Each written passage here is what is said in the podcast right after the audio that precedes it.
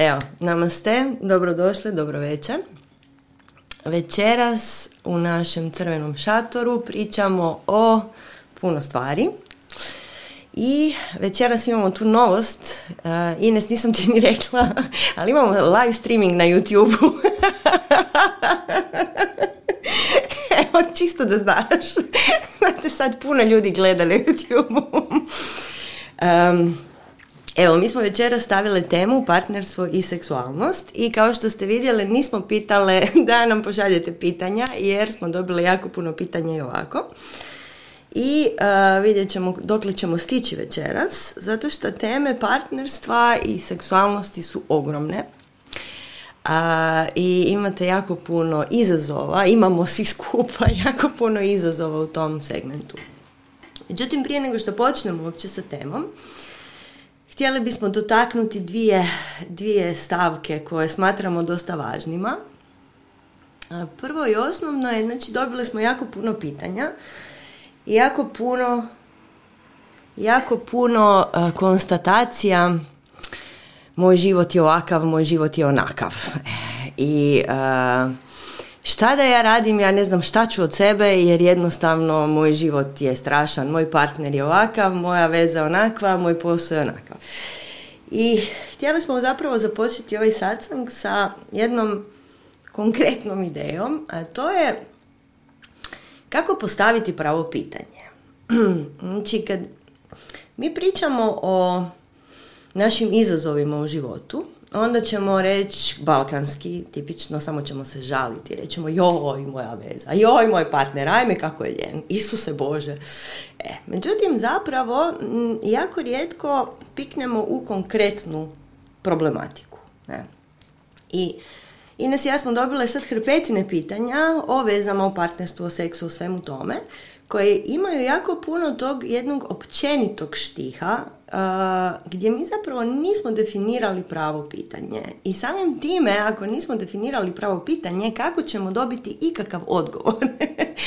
ako nismo definirali pravo pitanje, znači da smo zapravo zbunjeni i u našoj manifestaciji života, ali da smo također zbunjeni i oko toga šta u našem životu bismo htjele popraviti. Tako da evo, naš prijedlog za danas i za inače je da pokušamo naći točno ono što nam stvarno smeta i porazgovarati o tome i danas na satsangu, ali inače u životu, da kad kažemo ok, moj život je užasan. Što je točno u mom životu užasno? Ili moj posao ne valja? Šta točno u našem tom poslu ne valja? Je li to radno vrijeme? Jesu to kolege? Je li to tema? Je li to plaća? Je li to vrijeme? Šta god je to? Ne? I dokle god mi ne definiramo jasno pitanje, um, jasno definiramo taj izazov kojeg trenutno imamo, mi zapravo ne možemo dobiti točan odgovor, niti točan neki recept šta da zapravo radimo s time. Tako da evo, danas ćemo vidjeti, malo, malo ćemo pokušati se vratiti na te neke osnovne stvari dok budemo pričale. I također, Ines, imaš šta za dodat na ovaj dio? E, pa da, rekla bi samo... Ne čujemo te. unmuted. Moram se unmuted, da. E, rekla bi samo da sa razlogom mi ne definiramo točan problem. A to je zato jer mi zapravo ne želimo riješiti taj problem. To je vrlo često. Mi najčešće uživamo u tom našem problemu. Jer se možemo žaliti. I volimo se žaliti. A kad bi riješili taj problem, s čim bi se onda žalili? Tako da to je isto razlog zašto ljudi pitaju kao općenita pitanja ili se žale na općenite stvari ili pišu statuse na Facebook u vezi nečega, a ništa ne poduzimaju u vezi toga. Znači, to, to je nešto što se često, često pojavljuje upravo zato jer ne želimo riješiti to što nas muči. Hvala. Eto, sad smo vam sve rekli, možemo ići. to je to, sad sam gotov. to je to. da, i točka dva je jedna druga stvar koja se pojavila kao, kao tema od zadnji put kad smo se vidjele. A to je mm, kako preuzeti odgovornost za svoj život. To tako nas dvije zovemo. znači šta? Ljudi vrlo često isto tako vrlo općenito dođu i kažu je, tebi je lako raditi sve te silne prakse jer ti nemaš dvoje djece, tri kredita, 15 auta i ne znam šta. Stare roditelje o kojima moraš brinuti. E. Da, to nije sasvim točno, odnosno svi mi imamo izazove upravo onolike kolike možemo podnijeti. I svi naši životi su na maksimumu. Znači, koliko možeš podnijeti, toliko ćeš dobiti. Raznih stvari. I lijepih, i nazovimo ružnih, i svakakvih uzbuđenja. I kad meni tako dođu ljudi kaže je, lako tebi, ti imaš cijeli dan da radiš svoju praksu, ti radiš tamo jogu, da, a, da, ja radim jogu zato što sam ja odlučila raditi jogu i zbog toga, mislim Ines i ja imamo mnoge izazove zbog toga jer radimo jogu, na to niko, na to niko ne računa. Znači svi mi imamo u jednom trenutku, ne u jednom, nego u puno trenutaka u životu, imamo priliku odlučiti kakav će biti naš život i preuzeti odgovornost za sve naše odluke. I sloboda je preuzimanje odgovornosti za sve naše izbore do sad. E. Ines i ja smo birale da kako da dođemo do toga što mi hoćemo. Znali smo što hoćemo i odrekli smo se mnogih stvari, vjerojatno, i znamo i kojih ponekad, da bismo mogli imati praksu koja traje puno vremena, da bismo mogli imati život nekog jogija, nazovimo to tako, to je dosta širok pojam. Ali u principu preuzeti odgovornost za svoj život je također jedna od tema koja će se stalno pojavljivati. Znači svaka naša odluka mora biti naša, mora biti naša iz srca naša. Znači, ako ćemo mi živjeti prema pravilima društva, prema pravilima prošlih generacija, prema pravilima nekih to zahtjeva izvana, da, nećemo vjerojatno biti potpuno sretni jer to nije naša prava priroda. Naša prava priroda je da nađemo svoj put kao voda, da nađemo onaj dio di smo mi doma, da nađemo onaj način života koji će nas učiniti potpuno sretnima. Jer moj život vama neće biti sretan, moj život je meni sretan. I za svakog postoji njegova joga i za svakog postoji njegov život. Tvoj život je tvoja vlastita kreacija. I na tebi je da kreiraš upravo ono što hoćeš, a ne upravo ono što ti je zadano. Ne postoji zadano, to mi u svojoj glavi uvijek isprogramiramo kao šta se od nas očekuje da bismo mi bili dobri članovi društva. E, mi svi znamo da to što se od nas očekuje nas ne čini baš jako zadovoljnim.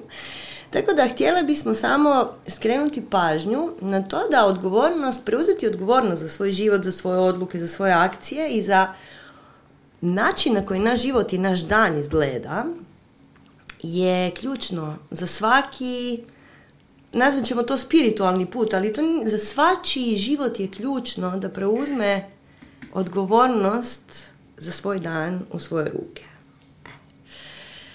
Uh, inače, uh, našla sam danas, Ines, našla sam, odnosno čula sam danas od Caroline, čula sam da uh, riječ vještica na baskijskom se zove sorginak, koja kaže u prijevodu onaj, može biti i muško i žensko, koji preuzima odgovornost za svoju sudbinu, odnosno onaj koji kroji svoju sudbinu. Ne. Onaj koji je jedinio svjesno i nesvjesno. Tako da evo, ako želite biti prava vještica ili vještac, uzet ćete potpunu kontrolu nad svojim životom u svoje ruke.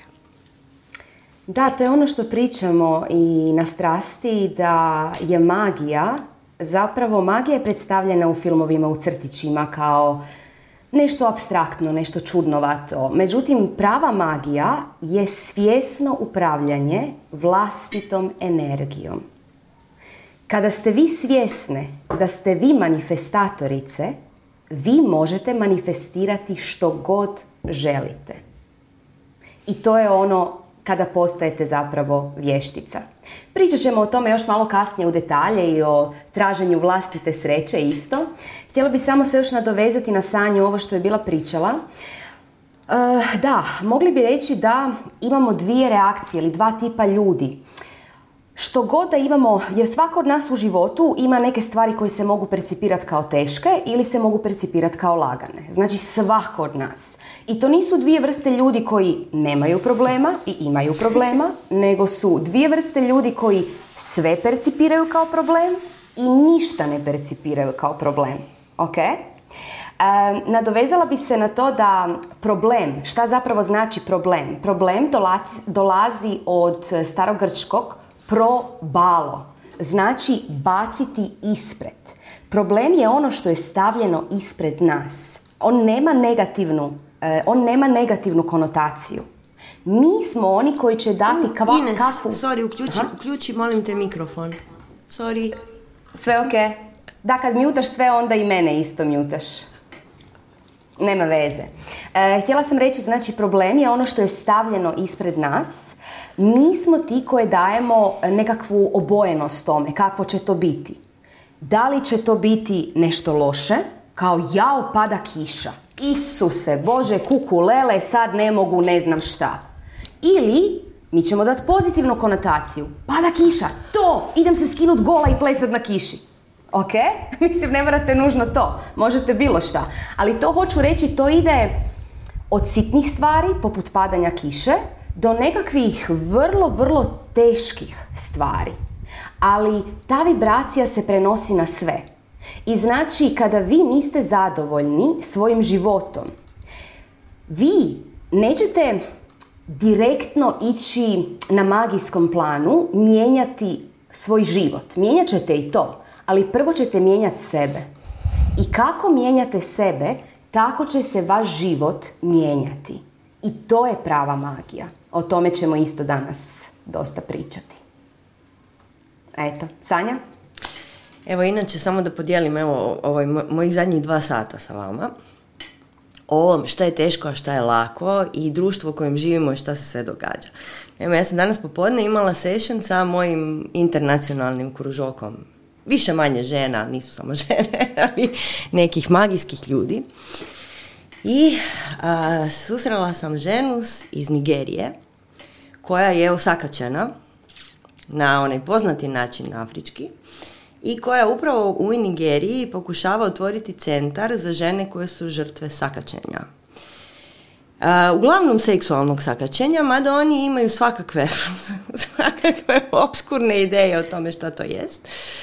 Ovaj, I naravno njoj je, njoj je dosta teško izvesti tu aktivnost u Nigeriji koja je još uvijek uh, takva čudnovata za naš pojam. I sad dakle, slušam ja to sve skupa i gledam tu moćnu crnkinju, ono baš je žena, super žena, onako, kako one znaju biti ludilo. I priča o tome svemu i priča o svom životnom putu i na koji način je tu njo, to nju zapravo izgradilo. Ne? Znači to njezino, ta njezina velika trauma koja se proteže i dalje jer ona zapravo seksualno zadovoljstvo zapravo nema. Ne? Um, na koji način je nju to izgradilo i to je fascinantno za gledat ljudi. Tako da, s jedne strane, odjednom sam bila tako sretna što sam tu na Balkanu.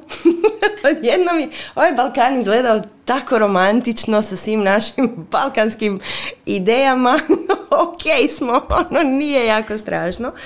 A s druge strane gledaš u tu strahotu koja se događa negdje drugdje na svijetu u kojoj mi nismo svjesni i kažeš ovo je dobro, ovo je loše, a s druge strane ta žena ne bi bila takva super žena da se to nije dogodilo. Tako da jako je zanimljivo ovo što je Ines rekla, što je dobro, što je loše. Nema ni dobro ni loše. Stvari je u tome kako ti percipiraš stvari koje ti se događaju.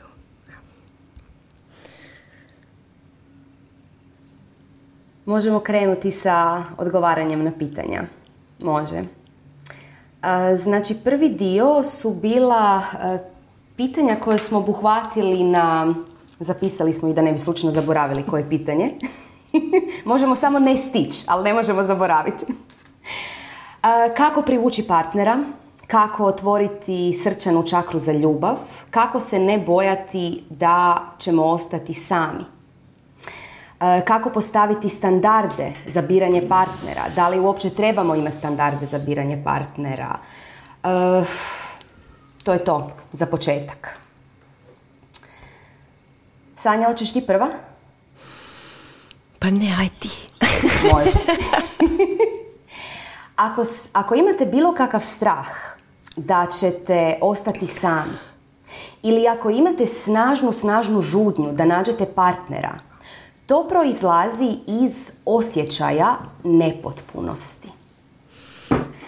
Ako vi u sebi ne nađete potpunost, vani ju sigurno nećete naći. I šta će se desiti?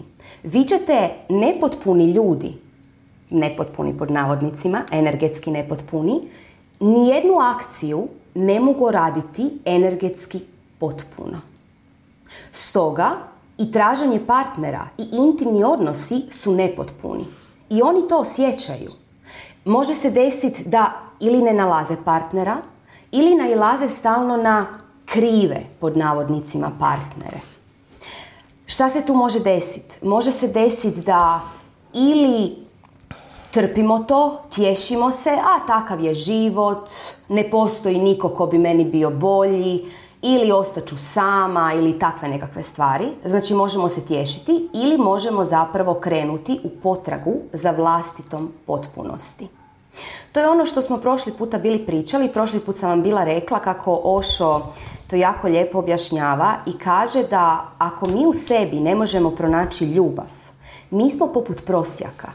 Prosjaka koji moli i ide od čovjeka do čovjeka da mu da ljubav, da mu da nešto što samo on može pronaći u sebi. Ne može pronaći vani. I onda se sretnu dva takva prosjaka i prose ljubav jedan od drugog ne nalaze, naravno, jer jedan u drugom to ne mogu naći i onda su ogorčeni jedan na drugog, onda se svađaju, onda ta veza ne štima, a zapravo oni ostaju prosjaci, možda cijeli svoj život, ne zato jer im nitko ne daje ljubav, nego zato jer ju nisu pronašli u sebi. Dakle, ako mi želimo vibrirati i pronaći pravog partnera, tu ne trebamo mi postavljati nikakve karakteristike kakav bi taj partner trebao imati, barem po meni. Znači, nema uopće potrebe za nikakvim afirmacijama, nikakvim, nikakvim takvim nekakvim stvarima. Ono što je važno je zaroniti u sebe i vidjeti tko ste vi zapravo. Mi, kao što ja često dajem metaforu, smo zapravo potpuno prozirni. Međutim, svako iskustvo nas oboja. I kako nas razna iskustva bojaju, mi dobijemo neku boju, recimo ljubičastu, i uvjereni smo da smo mi ljubičasti. I privlačimo partnere koji voli ljubičasto. Razumijete? I onda se mi čudimo zašto nama taj partner koji voli ljubičasto ne odgovara. Zato jer mi nismo ljubičasti. ok, ovo sam sad totalno otišla metaforički, ali mislim da ste shvatili. Znači, ajmo uzeti ovako.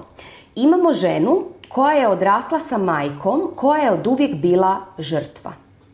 I ona je uvijek se žalila, sve joj je bilo teško i na taj način je dobivala stvari u životu. Jao, jadna ja, nemam, ne znam, nemam vremena, ne stignem ovo, onda joj neko uskoči. Jao, jadna ja, nemam novaca, pa joj neko uskoči. Znači, svoje probleme je rješavala sa pretvaranjem u žrtvu. Dijete je to gledalo i vidjelo, aha, znači, kad ja nešto želim, ja se trebam ponašati kao žrtva. To dijete je odraslo u ženu i dalje se ponaša kao žrtva, jer to je taj obrazac nesvjesni koji je naučila. Nije da se ta osoba na jednoj svjesnoj razini želi ponašati kao žrtva. Ali vidjet ćete kasnije kada ćemo pričati, univerzum prima sve naše poruke, ne samo one svjesne. A što je poruka subtilnija, to je ona moćnija.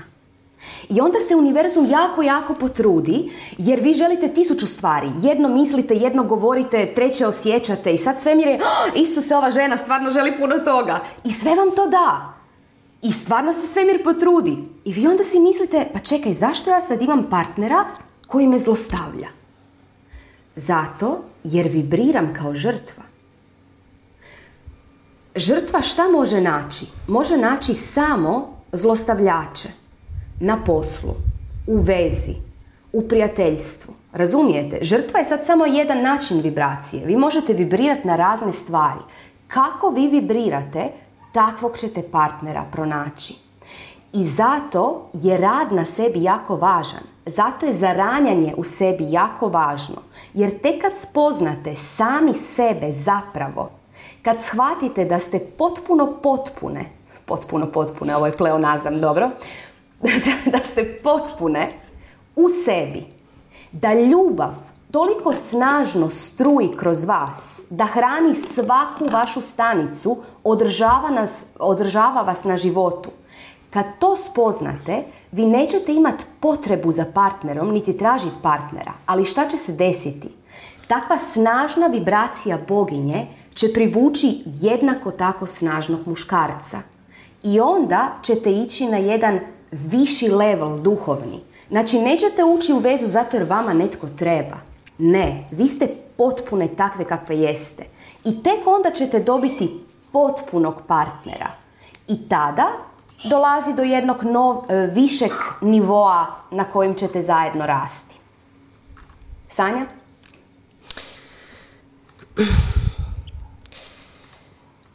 Dakle, kad, kad pričamo o partneru, mi zapravo pričamo o osobi koja će nama pokazati gdje smo mi slabiji. I naš partner je naš najveći učitelj nakon roditelja. Naš partner je naš najveći učitelj. Hoće nas bockati tamo gdje smo najtanji. I uh, ako, ako je moguće, samo sekundu, Gloria, da te mjutam. E. Uh, ako možemo prepoznati šta je to čemu nas uči ta veza, mm, onda možemo u njoj rasti. I da, ako smo mi žrtve, mi ćemo privući zlostavljača. Zašto? Da nas nauči da smo žrtve. A, ako smo slabe, privući ćemo nekog ko će stalno pikat po našoj slabosti. Konstantno nas podsjećat koliko smo slabe. Ne. I nećemo mi dobiti suprotnost. Vrlo često se zna reći, joj kao suprotnosti se privlače pa ću ja dobiti partnera koji mi je suprotan, kužiš i onda će to biti problem. Ne, to nije uopće problem. Problem je u tome što mi ne prepoznajemo zapravo čemu nas uče naši partneri. I sve sitne stvari koje nam na njima smetaju su stvari na kojima mi moramo raditi. Mm? Znači, ako je on tebi, ne znam, spor, možda trebaš raditi na strpljenju. Jel tako? Ako se on ne želi mijenjati, možda si ti ona koja se ne želi mijenjati jako, trebamo gledati te naše partnere kao gledalo, kao što Mislim trebamo da mi sad ovo previše. Sad ženi kažeš, znači ako se on ne želi mijenjati, to se zapravo ti ne želiš mijenjati. Sad žene misle, je baš. ja sam savršena žena, ja se ne moram mijenjati. Nikada. Je, ali to je naša polazišna točka. Mi ulovimo se za frajera i kažemo, ha, sad ću ja njega. sad ću ja njega promijeniti, sad ću ja njega izoblikovati. I Prošli put smo pričali o dresuri naših, naših supružnika. Znači, jedna stvar je dresirati osobu u vašem životu da se ponaša na način, znači kompromis, znači gdje smo mi ugodno i to je ok. Ali druga stvar je mijenjanje ljudi. Znači, ljudi se neće nikada promijeniti. Okay? Ljudi su tu da vam pokažu kakvi oni jesu, a vi ste tu da ih bezuvjetno prihvatite. To je jedini način da veza može funkcionirati. Jer ako ti misliš da ćeš ikad, ikad promijeniti svog partnera, zaboravi. Jer zašto bi se to dogodilo? Možete se mijenjati skupa, to je ok, možete rasti skupa i to je zapravo željena neka situacija. Ali, samo da se vratim na početak, možemo o ovom malo kasnije pričati ponovno. Znači, šta nas privuče? Nas privuče nešto što je kompatibilno sa našom vibracijom. Znači, ovo što je Ines rekla, ako si ti žrtva, dobit ćeš napadača. Ako si ti sretna, dobit ćeš čovjeka koji je sretan. Tako? Ako si ti cjelovita, dobit ćeš partnera koji je cjelovit, ali dobit ćeš i prijateljice koje su cjelovite. Nije samo pitanje partnera. Mi zapravo kad pričamo o partnerskim odnosima, mi pričamo o svim odnosima u našem životu. ja gledam kako se moji prijatelji mijenjaju oko mene imam osjećaj da se oni mijenjaju, ali zapravo se ja mijenjam. I oni se mijenjaju sa mnom. I sad možemo gledati svijet iz ove solipsističke solipsističke perspektive u kojem ja kažem ovo je moja stvarnost i kako se ja mijenjam tako se sve mijenja. Ali možemo gledati iz ove druge perspektive u kojoj ja zapravo postajem bolja prema sebi, automatski pokazujem njima kako sam ja sretna i oni iz toga uče i dobivaju papicu. Dobivaju klopicu koja je dobra. Jer mi kad pričamo o odnosima i o to privlačenju partnera i tako dalje, mislim privlačenje partnera je već terminologija koja nije baš najbolja. Ali dobro, vratit ćemo se na to. Znači mi kad pričamo o partnerima, mi pričamo o tome da iz svakog odnosa u našem životu mi dobivamo nešto. Znači, svi odnosi u našem životu su naše ogledalo. Znači, partner, budući da smo s njim 24 sata dnevno, je najveće moguće ogledalo. I probamo ga gledat kao, ok, ovo mi smeta, šta ja imam tu za naučit? Hmm? Ide mi na živce to što on, ne znam, puši. Zašto mi to ide na živce? E. I um, tako da kad krećemo sa idejom privlačenja partnera, znači mi zapravo, ovo što je Ines počela pričati, a to je mi nismo cjelovite i onda želimo nešto da nas nadopuni. I ako iz te perspektive tražimo partnera, onda ćemo dobiti partnera koji isto tako vibrira. Znači njemu treba nešto da ga nadopuni. I onda mi znamo to vrlo zločesto komentirati sa strane, a ono, svi znamo tu situaciju žena traži svojeg tatu, a frajer traži svoju mamu. Ali to nije točno, ljudi, to nije točno. To su samo nepotpune osobe koje nisu još preuzele odgovornost za svoj život. Ali u principu, kad pričamo o ne, početku neke veze, mi želimo vidjeti zašto ulazimo u neki odnos i šta ćemo iz tog odnosa dobiti i naučiti.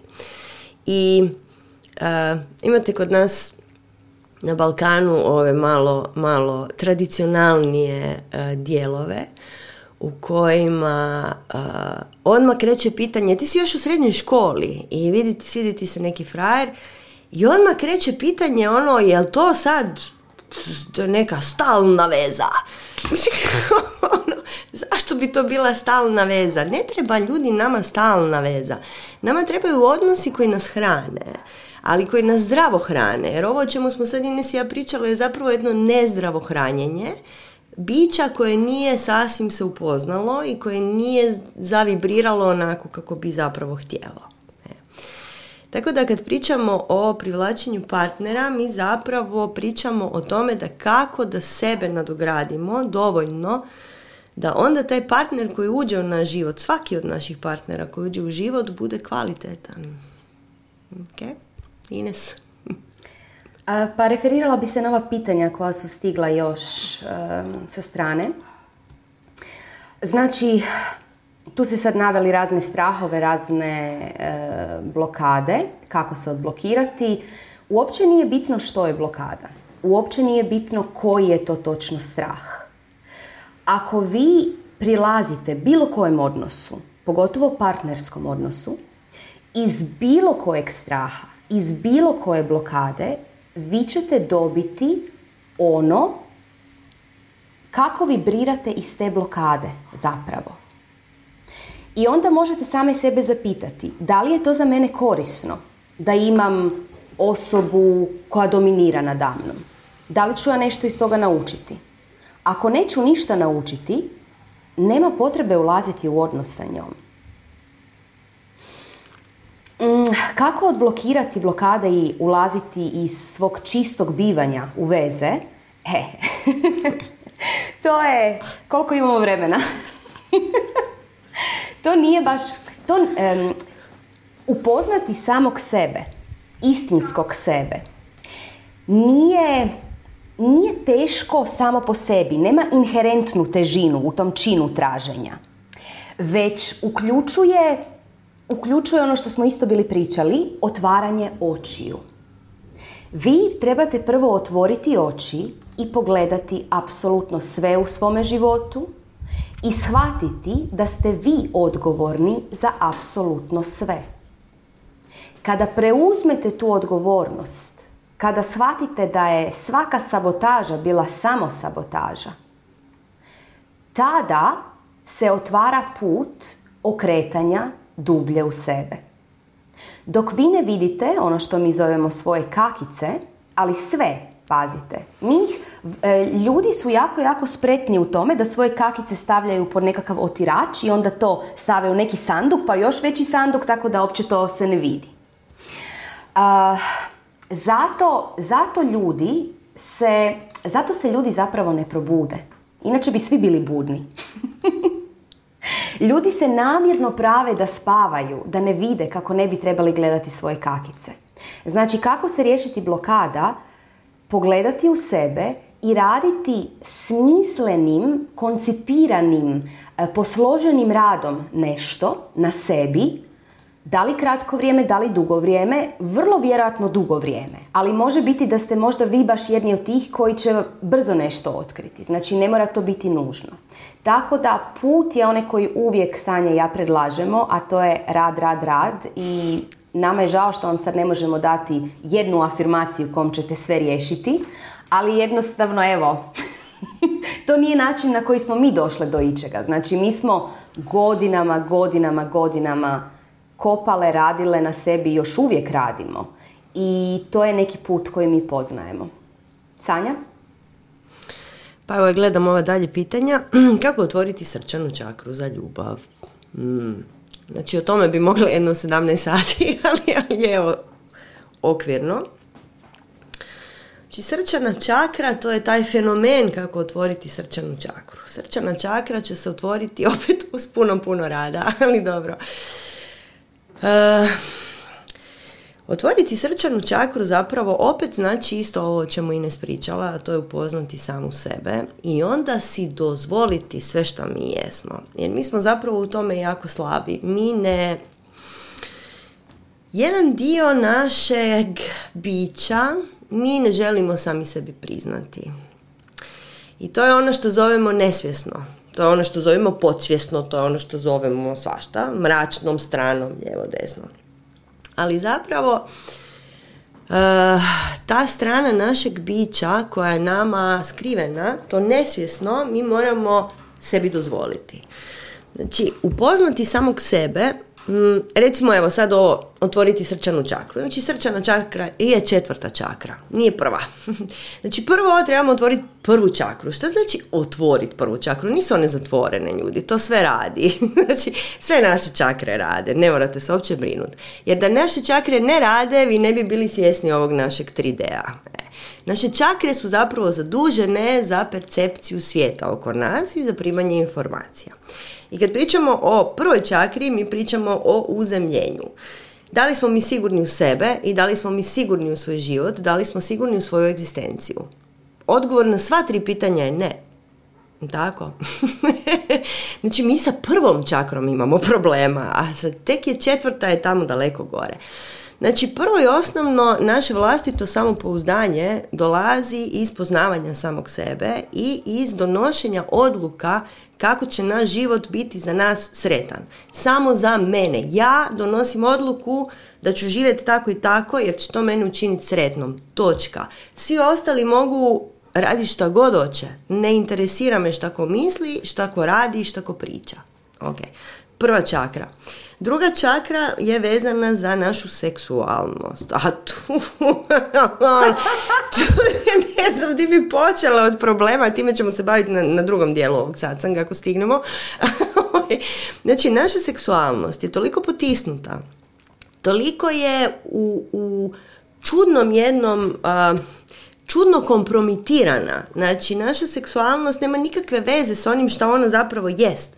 A to je potpuno uživanje u životu. Ali znači, mi smo došli ovdje, imamo ovo tijelo, mi moramo sa tim tijelom uživati u ovom životu, ljudi. Nismo došli ovdje patit. Patimo zato što naš džuro nikak da se skoncentrira, ali mi patimo iz drugih razloga. Znači, naše tijelo je napravljeno da bude vozilo kroz materijalni svijet, vozilo u kojem ćemo mi uživati. Znači, taknut, pojest, popit, mm, poljubit, sve to je dio tijela. To je naša druga čakra. Znači druga čakra naša je u jadu. I dokle god te prve dvije nekako ne dobijemo, ne možemo uopće ići na treću, a treća je voljna čakra. Znači, ona volja o kojoj nas dvije stalno pričamo, ono, kako ćemo ujediniti našu volju da počnemo manifestirati stvarnost oko nas kako spada. Znači, ujediniti našu volju znači uzeti prvu, drugu čakru i onda se stvarno s tim problemima pozabaviti. Znači šta ja hoću od života? Ja sam ja sigurna da ja to mogu dobiti. I odgovor na sve mora biti da i onda možemo doći do voljne čakre koja kaže moja strast će proizvesti nevjerojatne rezultate i moja strast u skladu sa kreacijom će napraviti nevjerojatne manifestacije.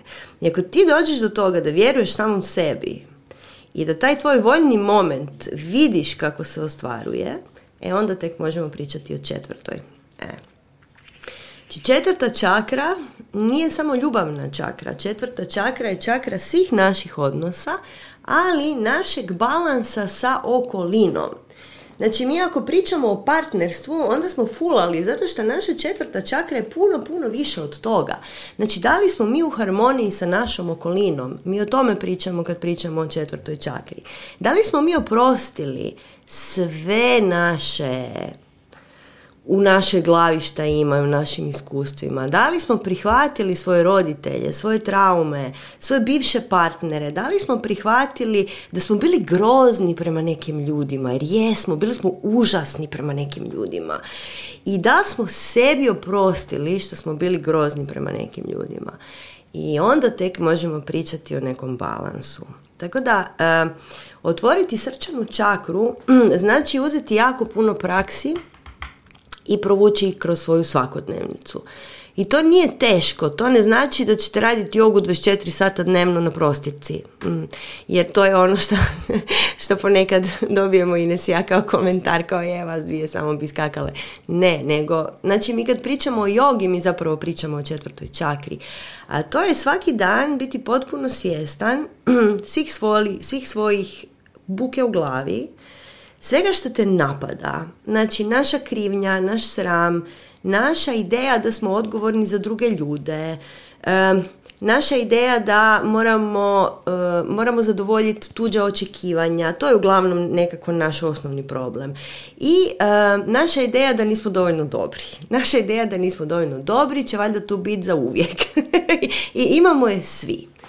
Imamo je svi, možete misliti da ste najpametnija osoba na svijetu i dalje taj osjećaj manje vrijednosti je uvijek prisutan.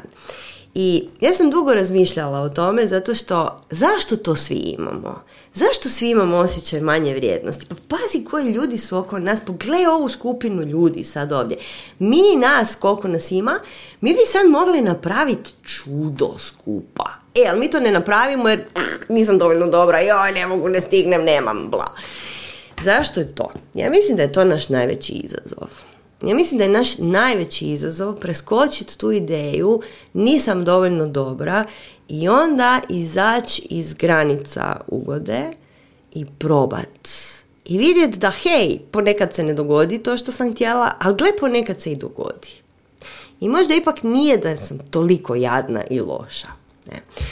E, tako da ono što bi predložila za otvaranje srčane čakre je e, puno upoznavanja samog sebe i puno prihvaćanja svih svojih komponenti. Znači, kad pričamo o toj srčanoj čakri, mi pričamo o toj ujedinjenoj volji. Znači, mi pričamo o tome da mm, ujedinjimo takozvane donje i gornje čakre, znači naše spiritualno i naše fizičko tijelo.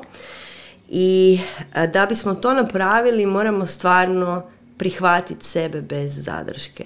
To nije sasvim lako, ali to je naš svima nama izazov u ovom životu. Ne? I to je zapravo jedan prekrasan put u kojem ti odlučuješ svaki dan kad se probudiš da ćeš danas upoznavat samog sebe i kopat po svojim kakicama, kako lijepo Ines kaže, i nalazit kakice i onda reći joj kako ovo dobro smrdi, vidi, vidi kako ovo smrdi užasno, bla, pa šta stvarno sam tako grozno, uh, ali dobro, gle, ok, ajmo dalje. Ne. Tako da evo, to je, to je prijedlog za početak, ali moramo vam reći da to traje. Znači, otvaranje srčane čakre traje I možete vi vidjeti puno mističnih iskustava oko toga. Ja sam čula toliko puta i nesigurno si ti čula na nekakvom, ne znam, kirtanu, puđi, nečemu, ja sam čula kako je u mojem srcu napravilo puk i moja srčana čakra se otvorila. I blago tebi, super, ali iskreno mislim da je puno kvalitetniji put kroz sitne korake svaki dan. Prihvaćanje svojih partnera, prihvaćanje svojih roditelja, prihvaćanje svojih kućnih ljubimaca, svih mana koje imamo, svih krivnji koje nosimo, svih sramova koje imamo. I onda nekako mic po mic, a, eto, dođemo do toga. Ines. Da, to si super Sanja ispričala. Slažem se kao i obično s tobom. E, htjela bi nadodati da e, na neki način zapravo srčanu čakru nije teško otvoriti. Stavljam navodne znakove jer kao što je Sanja rekla da nam čakre nisu otvorene ne bi bili živi. Znači svima su čakre otvorene. Samo na koji način kanalizira energija kroz njih, ajmo reći da je to pitanje. E, srčanu čakru otvoriti je zapravo vrlo jednostavno. Sve što vi trebate je što god vidite, čovjek, biljka, životinja, naći u tome božansko. Božansko u vidu čiste, bezuvjetne ljubavi. Kad kažem božansko u vidu čiste, bezuvjetne ljubavi, to nije ljubav kao emocija. Ljubav u jednom stadiju e, svoga rada ćete kada dođe do toga sigurno spoznati, jer sad ove riječi zvuče potpuno prazno i kao floskule, ali kada to doživite i kada to spoznate, lupi vas kao neki orgazam. Evo, baš jedno orgazmičko iskustvo. O tome ćemo isto kasnije. A, čista bezuvjetna ljubav je životna sila koja sve pokreće. I kada vi tu čistu bezuvjetnu ljubav vidite u svakom biću, svakom kamenu, to znači da je vaša srčana čakra potpuno otvorena i da kroz nje kanalizira energija. Znači, ako želite otvoriti srčanu čakru, trebate samo to napraviti. Međutim, sad vi to čujete, čujete na YouTube-u i kao, ok, pa to ne zvuči tako teško, ove godine kopanja mi se ne sviđaju, idem ja kao odmah preći na ovo. I izađete van na ulicu i vidite, u, evo jedan od mojih dražih vidite e, čovjeka koji baca u kontejner za staklo obično smeće. O, i sad vi, ok, bezuvjetna ljubav, ali on baca staklo u obično smeće, ok, ali bezuvjetna ljubav, božansko u njemu. Kužite šta hoću reći, znači iskakat će vam stvari zašto vi ne možete ljude percipirati kao čistu ljubav. Jer svi mi imamo neke ljude u životu koje se pitate, hmm, da li mogu u njima pronaći čistu bezuvjetnu ljubav? Te nekakve stvari nam iskaču, naš džuro nam stalno govori, ma kakva bezuvjetna ljubav, vidi ovo kako izgleda, vidi ovo kako se ponaša. I zato je potrebno hrpa rada na sebi, hrpa hrpa kopanja da bi se došlo, da bi se došlo do toga. imali smo jedno pitanje koje je Jelena nam e, postavila, znači kako da je teško pronaći pravi balans između preuzmi odgovornost i ne osjećaj se krivim za sve. E, da, preuzmi odgovornost i nemoj se osjećati krivim za ništa. to bi ja rekla. Jer odgovornost i krivnja ja ne znam u kojem paralelnom univerzumu se to povezalo, ali to uopće, uopće nije isto. Evo možete vidjeti izraz začuđenosti na sanjenom licu. Koji govori pa ko je dobra ga to uopće povezao. Znači, to je ono što smo pričali, postoji kolektivni džuro i taj kolektivni džuro plete mreže u našem kolektivu i spaja naše pojedinačne džure i svašta on nešto radi.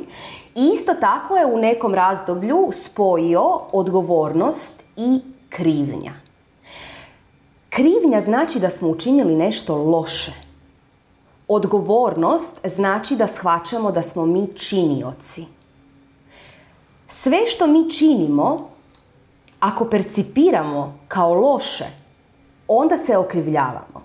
Ali ako shvaćamo, ok, mi smo činioci, ja sam dala sve od sebe u određenom trenutku i tako sam postupila. To je bilo najbolje u tom trenutku, možda u sljedećem će nešto drugo biti najbolje. Međutim, ja činioc i ja krivac su dvije različite stvari. I ako imate tendenciju preuzimanja krivnje, razmislite malo što to smatrate da činite loše. Što to smatrate da činite pogrešno? Za što smatrate da vas se treba kazniti? Ok, to su pitanja koje si možete postaviti. E, prihvaćanje, to jest percipiranje osjećaja krivnje, ja sam kriva za nešto, nas vodi u mrak. To je džuro. Ja sam manifestator ovog sranja, nas vodi prema svjetlu. Ok, ovo je sranje. Ne mislim to na nikakav pogrdan način. Realna sam, ovo je sranje. I da, ja sam to napravila. I iz toga učim i idem dalje. Eto, to je stav. Sanja? Evo, nadovezala bi se na sljedeće pitanje koja kaže krivnja je da smo mogli bolje. E, to mi je najdraže. Mm, evo me, idem. e, samo, samo da kažem e, sekundu da krivnja će vam se u raznim, raznim nijansama po, e, pojavljivati. I onda će biti, ma ne, ali ja se ne osjećam krivom na taj način. Ja se osjećam krivom jer sam mogla bolje. To je ono što vam ja kažem na to. Sanja, ti preuzmi jer mislim da ću dalje iz, izmanifestirati ono što mislim. Znači, koja je to arogancija ako ti misliš da to nije bilo najbolje što se moglo dogoditi? Čija je to arogancija? Molim vas lijepo. Znači, ako mi mislimo da smo mi zaslužni za sve što se događa oko nas, ok, onda u redu. Ali, znači, šta znači moglo je biti bolje? Znači, Ko, ko je tu odgovoran za to? Mislim, kad kažeš moglo je biti bolje, to znači ja ne vjerujem da je ovo bilo na apsolutno najbolje što se moglo dogoditi. To znači da apsolutno ne vjeruješ kreaciji kao takvoj. To znači da misliš da si ti jedini, tvoj džuro, ne tvoje sepstvo, da si ti onaj koji je odgovoran za sve što se događa, ali na način iz fizičkog uma, ne iz spirita. Jer spirit zna uvijek šta je najbolje za tebe. I to ste vjerojatno do sad iskužile. Mislim, pretpostavljam da ste do sad došli do toga, da hej, moj život se vozi nekako i šta ja više pustim da ga vozi nešto izvan mene, to je on bolji. A šta se ja čvršće držim za svoje neke ideje kako bi stvari trebale izgledati, a, tu stvari krenu krivo. I kad mi pričamo go with the flow, a, mi zapravo pričamo o tome da počinjemo imati povjerenje u kreaciju. Jer ako ti kažeš moglo je to biti bolje, to znači da nemaš išvar u danu. To znači da nemaš ideju da je sve upravo savršeno. A to znači da je to je proturječno svim mogućim spiritualnim putevima koji postoje ali ono, proučile smo ih puno i ima ih i svi kažu jedno te isto, a to je spirit zna šta je za tebe najbolje. Znači, tvoje više ja zna šta je za tebe najbolje. I neke od mojih najvećih grešaka u životu su mi donijele najluđe nagrade u životu. A, međutim, ja se nisam oko njih žderala jer sam eto imala te Bhagavad Gita i Upanišade koje su mi rekle hej, ako ti se čini da je nešto pošlo jako, jako krivo, ajde vidi šta je iza toga i šta je zapravo rezultat toga svega. Ne? I mi kad idemo gledat uh, u povijest, kad gledamo sebe nekad prije, neke stvari koje su, se koje su nam se dogodile, koje su bile ružne i taj čas užasne i loše i za koje smo mi možda bili krivi, su se morale dogoditi, bilo zbog nas, bilo zbog nekog drugog. I to znači imati potpunu vjeru u kreaciju. Ne? Znači to vam, je, to vam je jedna od deset jogijskih zapovjedi i ona je zadnja sa razlogom zato što je, treba vremena da ti počneš imati potpuno povjerenje u kreaciju, ali potrebno je potpuno povjerenje, inače ćeš izludit. inače ćeš potpuno puknut, kužiš, crama, krivnje, očekivanja i svega ostalog. Međutim, ako voziš svoj život na način, gle, dogodilo se što god se god. Evo, imala sam sudar, razbila sam auto, razbila sam najskuplji Ferrari koji možeš zamisliti, šta ću sad? Znači, iz tog će se sasvim sigurno dogoditi neka lekcija za mene koja će biti super korisna. I ja to znam čim se taj bullshit dogodi, čim se to sranje, kako je pa Ines rekla, dogodi. Ja sam manifestirala to sranje. Ok, da vidimo zašto. Šta se sad tu dogodilo? Ne?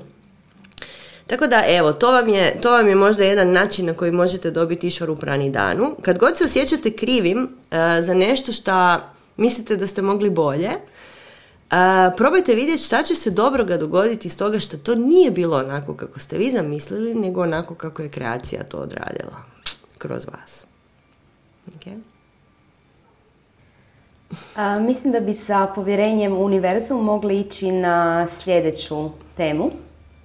A, sljedeća tema nam je bila ulaganje u partnerske odnose.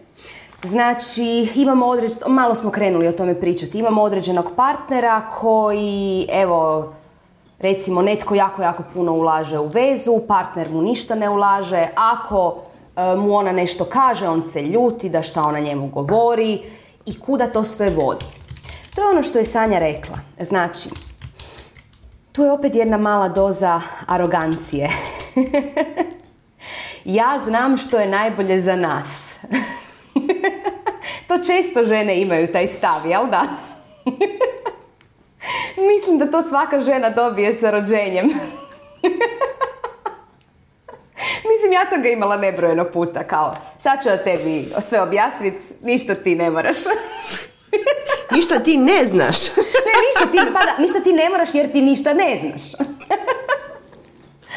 ok. Uh, kad gledamo partnere i mijenjanje partnera, ono što trebate zapamtiti pod broj jedan je da vi ne možete mijenjati svoje partnere.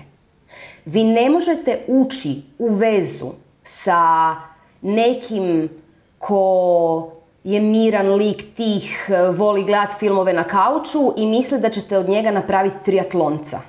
Ok? Nećete. znači, ono što vidite je ono što dobivate. Vi možete ući u vezu zato jer Ok, kod svakog će vam se nešto svidjeti, nešto vam se neće svidjeti. Međutim, na nekoj razini ćete se prepoznati. O tome ćemo isto pričati. I kada se prepoznate i nešto vas privuče prema partneru, ono što vi se trebate zapitati, ako želite ostati sa njim, da li bi ja sa ovakvim kakav je on sada ostala do kraja života?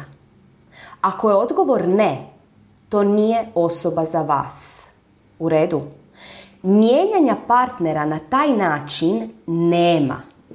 I naravno da se muškarci tome protive. Pa zamislite da ste vi e, u vezi sa nekim i taj neko vas želi silno promijeniti. Recimo, evo sad meni kaže moj muž, znaš, ne sviđa mi se što si plava, ja bi da se pofarbaš u smeđe. Znaš, ne sviđa mi se što vježbaš jogu, ja bi da ne vježbaš jogu. Ma nemoj.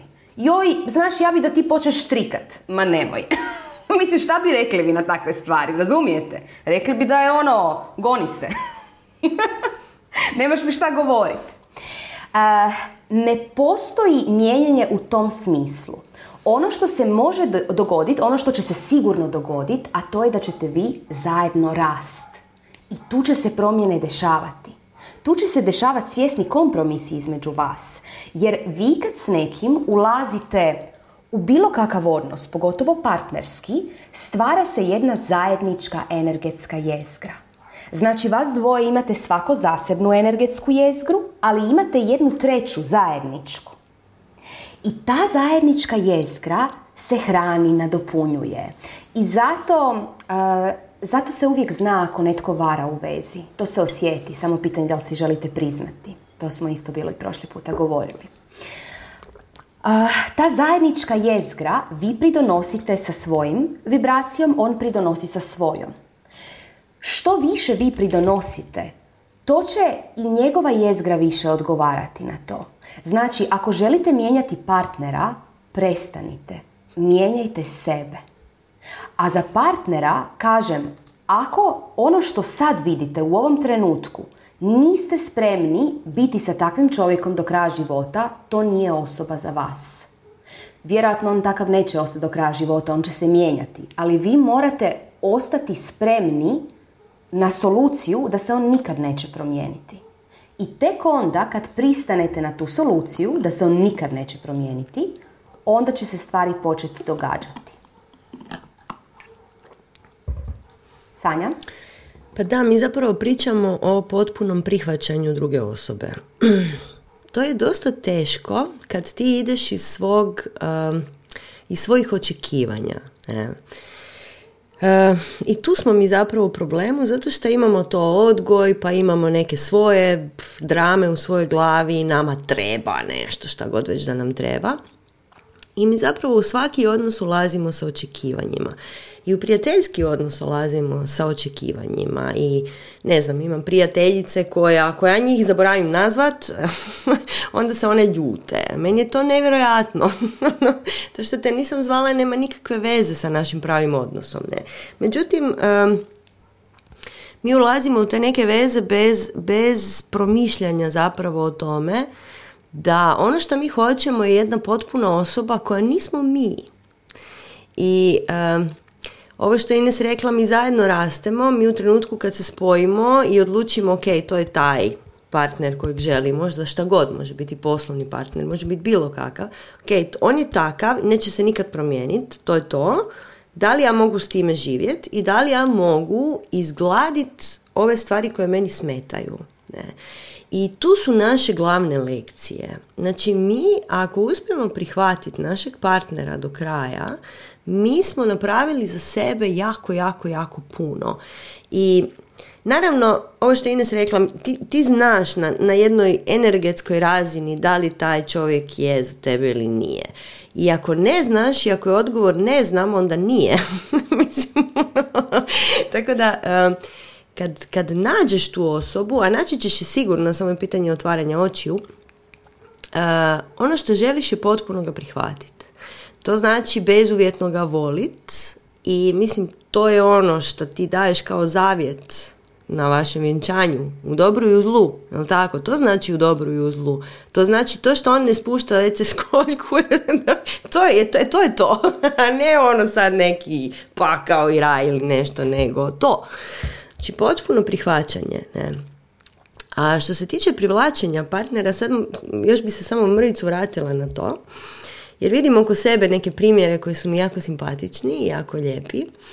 Na koji način zapravo se mi otvorimo prema tome da partneri uđu na život. Partneri opet u svakom smislu i prijatelji i svi ostali. Ah, na način da stvarno kažemo, ok, ja sam spremna da neka nova osoba uđe i unese mi nered realno u moj život. Jer svaki će ti, svaka nova osoba u tvom životu koja ti je jako blizu će unijeti nered. I ako si ti pospremljena iznutra, onda ti možeš prihvatiti nered. Međutim, ako si ti u neredu iznutra i onda izvana dođe još nereda, to će biti dosta triki za izbalansirati. Ne? Tako da, ajmo vidjeti kakav nered možemo podnijeti. I možete kretati od malih stvari. Recimo imam dosta, dosta e, poznanica, prijateljica, što god, koje nemaju vezu, koje su odlučile da neće imati vezu, zato što im je ta veza jednostavno preveliko opterećenje i one imaju svoje hobije, one imaju svoje prakse, one imaju svoje živote i sorry, ja nemam vremena ni za koga. E. I dokle god imaju taj stav, apsolutno nema ni jednog muškarca oko njih, ali nigdje. na, na vidiku nema nikog.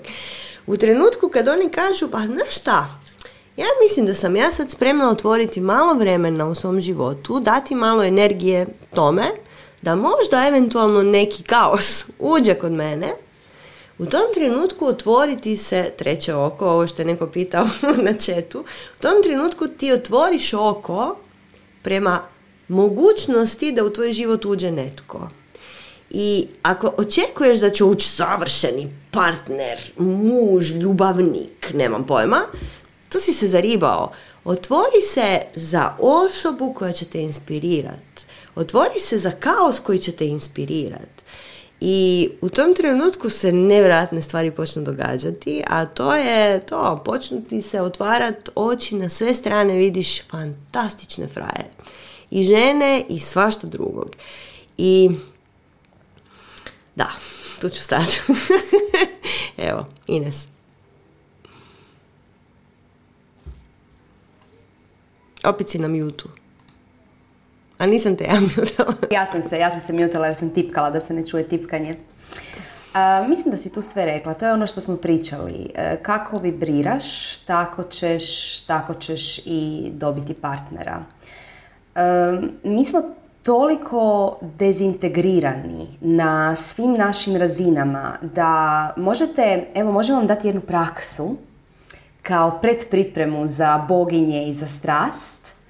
Um, sljedećih tjedan dana, znači počevši od danas pa sve do srijede na večer, promatrajte i pokušajte usuglasiti da ono što mislite ono što osjećate i ono što govorite su jedno.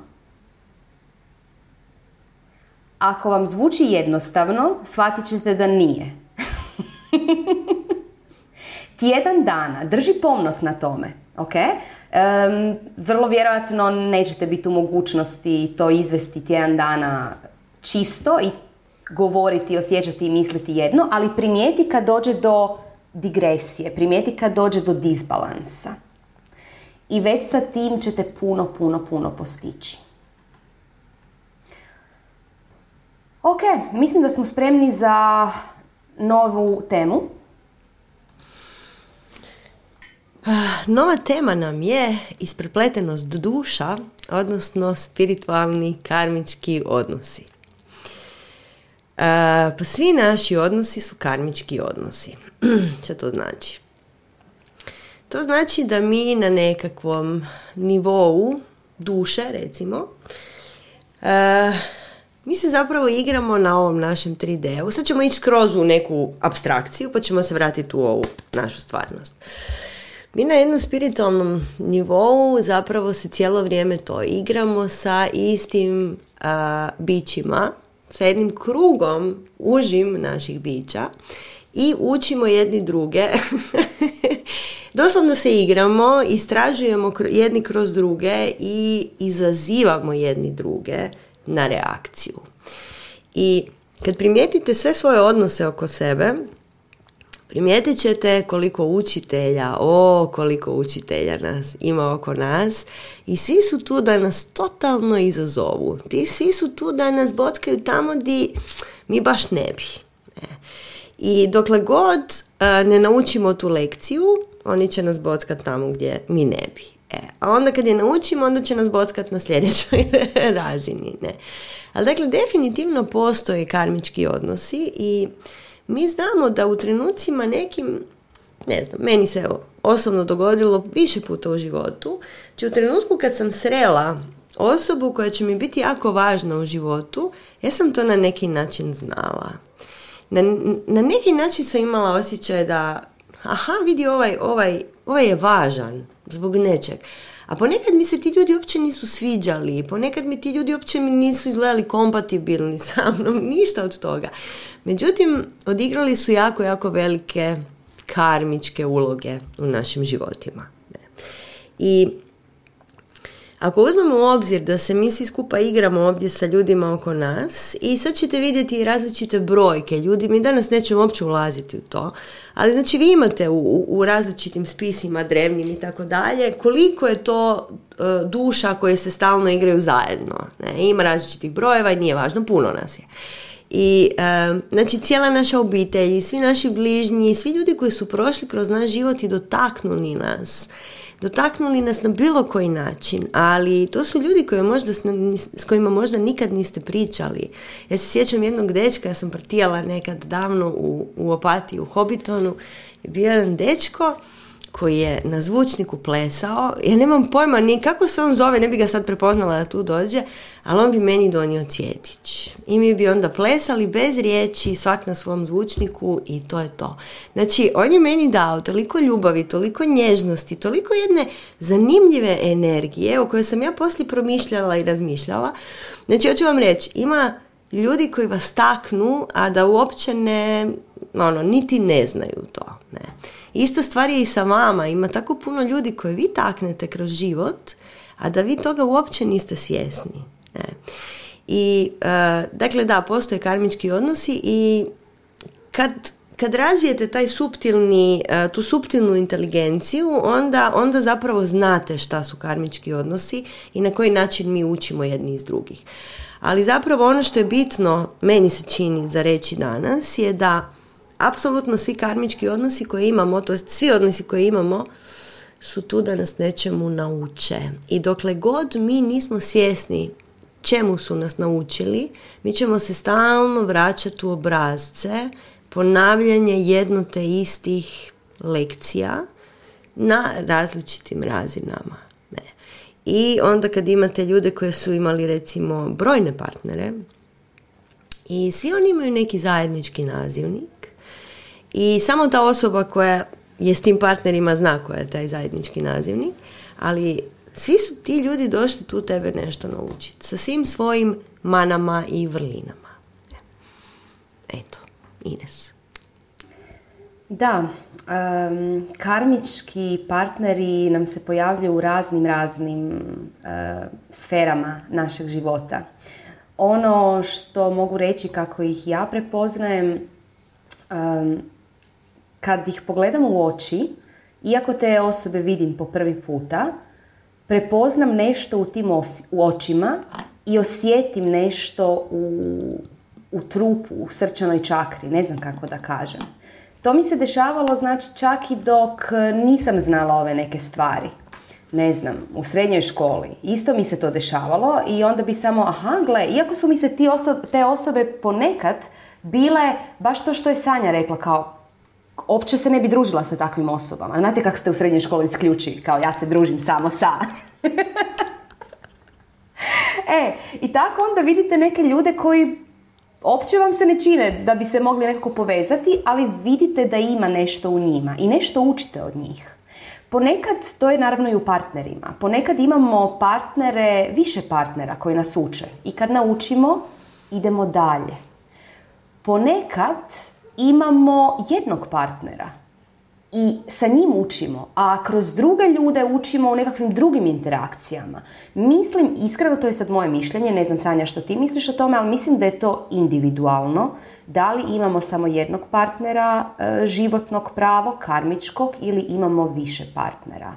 Ali sigurna sam da, kao što je Sanja rekla, one grupe ljudi koje uvijek kruže, ako smo sa nekim imali nekakav, ajmo reći, kraći odnos ili je trajao čak nešto godina i onda je bio prekinut, da vrlo vjerojatno da ćemo sa tom osobom se i u nekim paralelnim životima isto tako družiti. Znači da tu, tu nije kraj.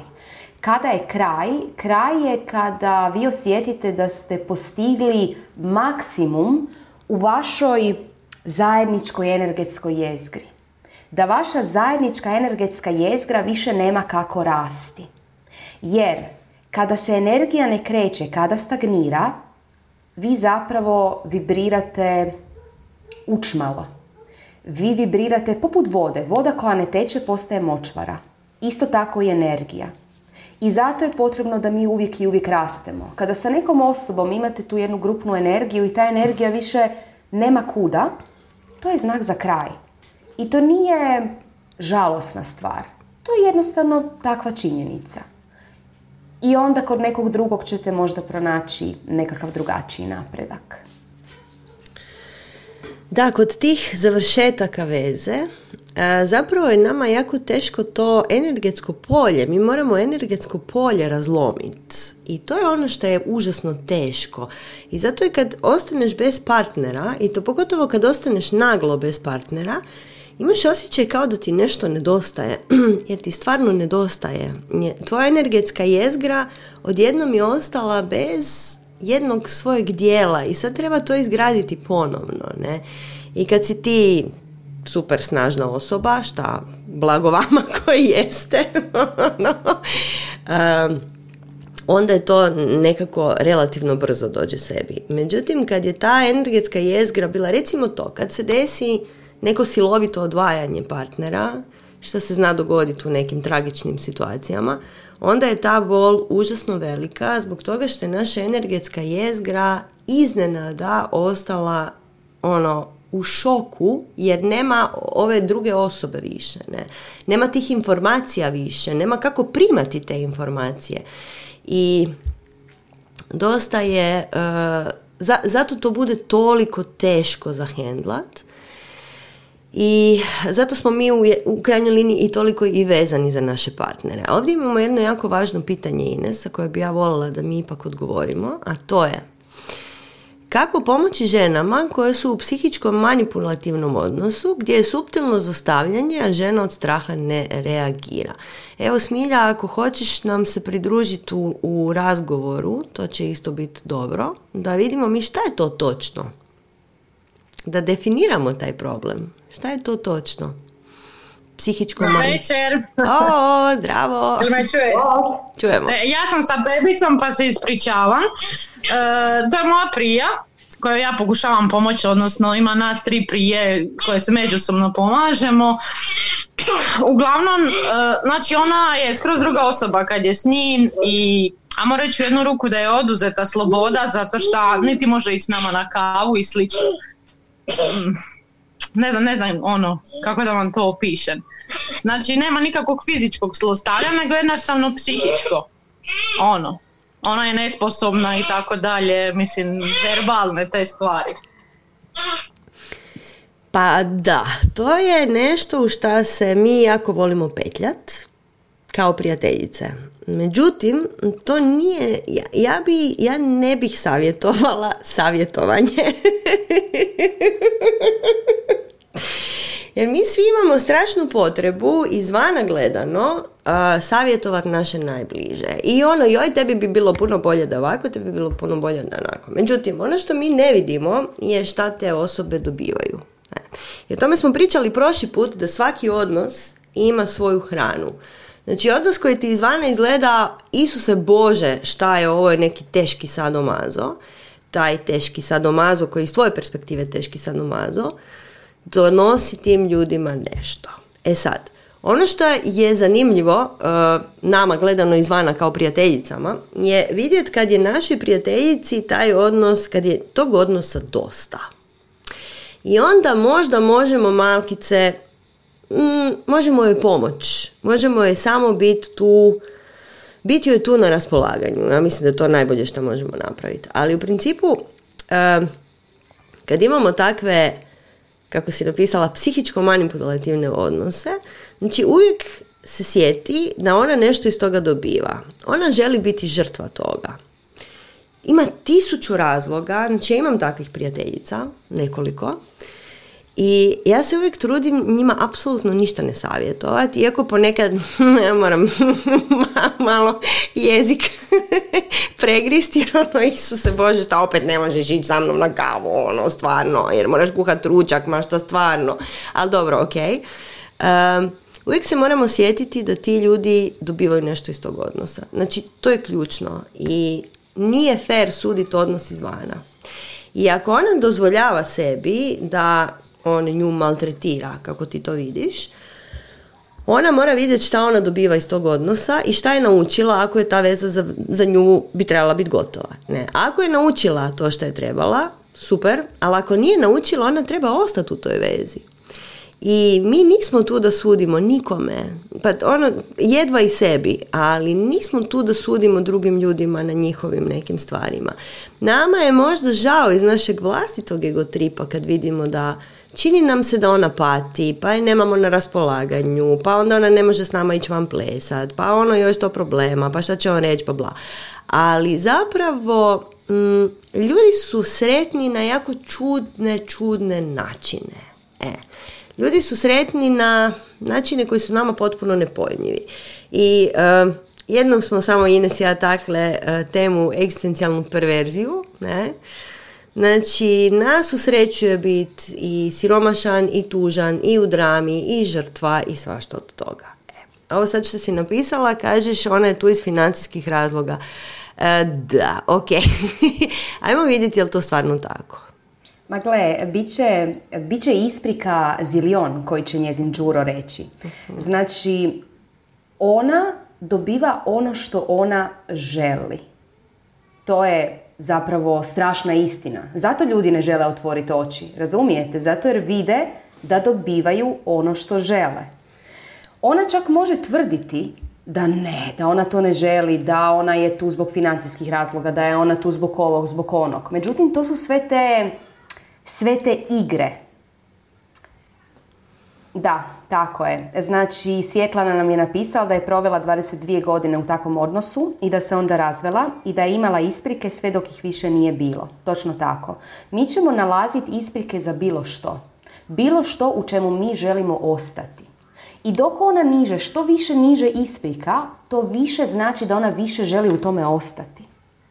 I onda mi kao ljudi često se volimo igrati pomagača, dobrog samaritanca i time mi hranimo ne, ne našu dušu, hranimo našeg džuru koji nam potvrđuje da ja sam jako dobra, jer se ja brinem za prijateljicu, jer je ona u groznoj vezi.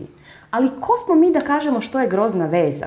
To je nama grozna veza, kao što je Sanja rekla. I znači mi recimo nikad ne bi bili u takvoj vezi.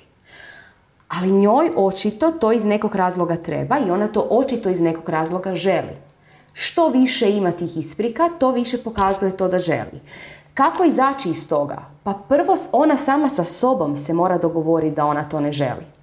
A ti ako zapravo na neki način povlađuješ tim njezinim isprikama, uh, joj da jadna ti, ti nemaš novaca pa zato si u vezi ili jadna ti, tebe strah pa si zato u vezi, zapravo samo ulaziš u tu njezinu igru i vaši džuroji, opet množina od džure vidiš, moram to istražiti, vaši džuroti uh, se igraju zajedno. Ne znam da li sam bila jasna, Sanja, hoćeš objasniti? Pa gle... Hoćeš me prevesti? ne znam. ne znam da li ću uspjeti. Ali ono što je činjenica je znači da mi imamo, imamo jako puno svakakvih želja unutar sebe i trebamo prihvatiti, mi kad pričamo o tome da prihvatimo u potpunosti samoga sebe, to znači da prihvatimo da u nama živi mučitelj malih životinja. Ok? U nama živi ubojica, u nama živi silovatelj, u nama žive užasni ljudi, dominantni tiranini, u nama živi sve. Znači mi možemo biti sve. I ponekad imamo želje za patnjom, često imamo želje za patnjom. E? I te želje mi sami sebi ostvarujemo. To što pričamo van i dajemo si izgovore za to je samo... Uh, put do toga da mi sebi tu želju ostvarimo. E sad, kad ja o toj temi pričam i kad nije ja o toj temi pričamo, ljudi znaju dosta burno reagirati. Nećemo sad ulaziti duboko u to, možemo jedan sam posvetiti tome našim skrivenim željama. Ali činjenica je da mi sebi ne želimo priznat da smo duboko iznutra svašta. E. I naši prijatelji su isto tako sve i imaju pravo da žive svoj život kako god oni žele. Znači, ljudi oko nas imaju potpuno pravo zadržati odgovornost za svoj život. E, I kad mi njima damo tu slobodu, onda nama je lakše, ali i njima je lakše. Ona će imati manje izgovora kad shvati da si ti rekla, gle, ok, ti živiš u tome, ok, živi u tome. Gle, jesi sretna, jesi na neki čudan način, jer inače ne bi bila tu. Ne. Tako da e, treba dozvoliti ljudima da rade svoje sitne uh, perverzije. E. Okay. Da, vi se možete priključiti sa vašim perverzijama, njihovim perverzijama i onda se praviti, a da, jadna ti, ili možete ne, ne hraniti tuđeg džuru. To je jako, jako bitno primijetiti ne samo u, u, ma mislim u svim odnosima, i prijateljskim, i partnerskim, i na poslu, i bilo gdje. Da li hranite nečijeg džuru ili dotiči, dotičete nečije pravo ja sa svojim akcijama? Ako hranite nečijeg džuru, pa onda nemojte to raditi. Zašto bi vi hranili nečijeg džuru? Jer hranjenjem nečijeg džure jača i vaš džuro. Ok? Pa evo tu sad se tu priča baš na četu, to su osobe koje od nas traže komentar svojih problema i ponašanja. Da, oni hoće potvrdu. da, hoće potvrdu i ne, ne morate nužno reći jadna ti, nego okani se toga. Mislim, ja sam imala takve prijateljice koje su stalno bile u nekim teškim vezama. I meni to nikako nije bilo jasno. Ono, pa dobro, kak ti se da, znači, iz jedne u drugu, pa se opet vrati prvom, pa, pa prekine, pa treći isti takav, ono, pa brate mili. I naravno da sam joj govorila, mislim ja odavno nisam htjela baš takve stvari govoriti o jadna ti tako, tako, tako nešto slično, nego bi isto rekla, ma daj ono, makni se od toga, okani se toga. Ali takva osoba to ne čuje. Ona želi pažnju, želi kao prvo to, upravo to što dobiva od svojih partnera, upravo to, a s druge strane od prijatelja želi da ju pridaju pažnju u obliku žaljenja i priznavanja da je ona ono što vibrira, žrtva. Sanja? Pa mislim da smo sad iscrpile tu temu, da je svima jasno šta bi mi s time.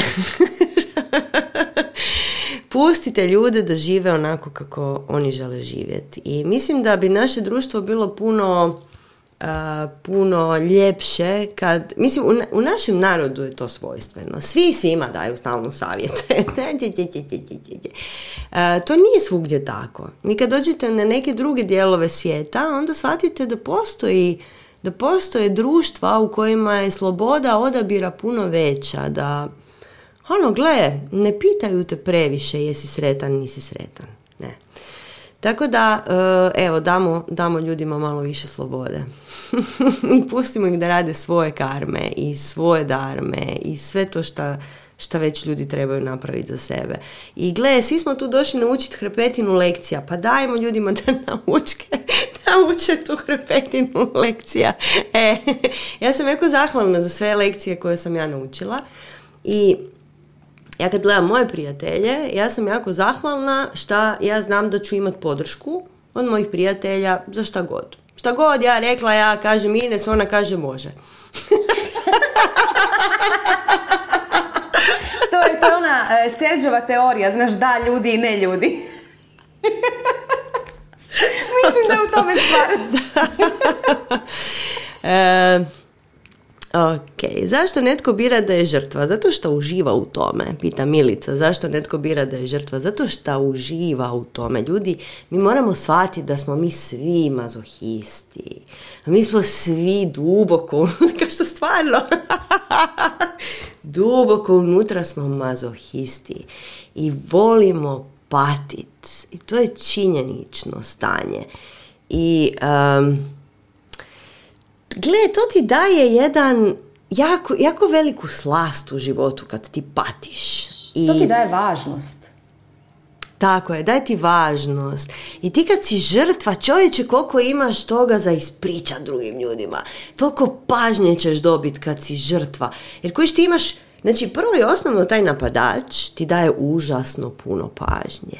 Znači, on tebe mrcvari, ti si njemu najvažnija osoba na svijetu. Mislim, vi nikad, mi, mi nikad to ne gledamo na taj način.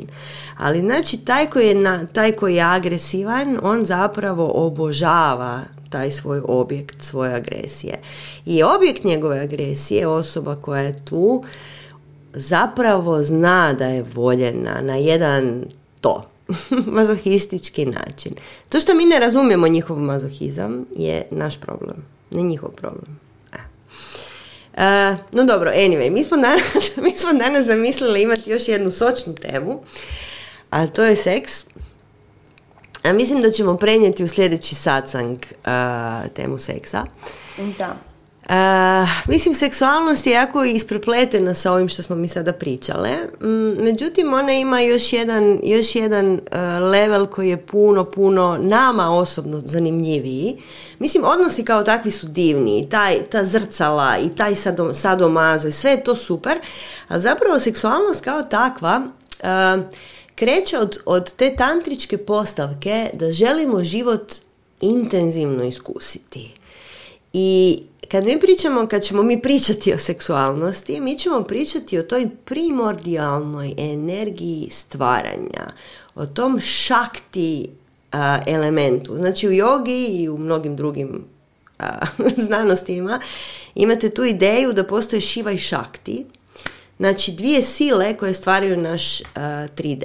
Dvije sile su, znači šiva je nemanifestirano, znači recimo misao, recimo, hm, i šakti energija stvaranja koja onda rodi ovaj naš svijet. I znači seksualnost će nam biti vezana i uz rađanje i uz majčinstvo i uz sve te neke stvari u koje ne možemo sad ući jer nemamo dovoljno vremena, mi se čini barem.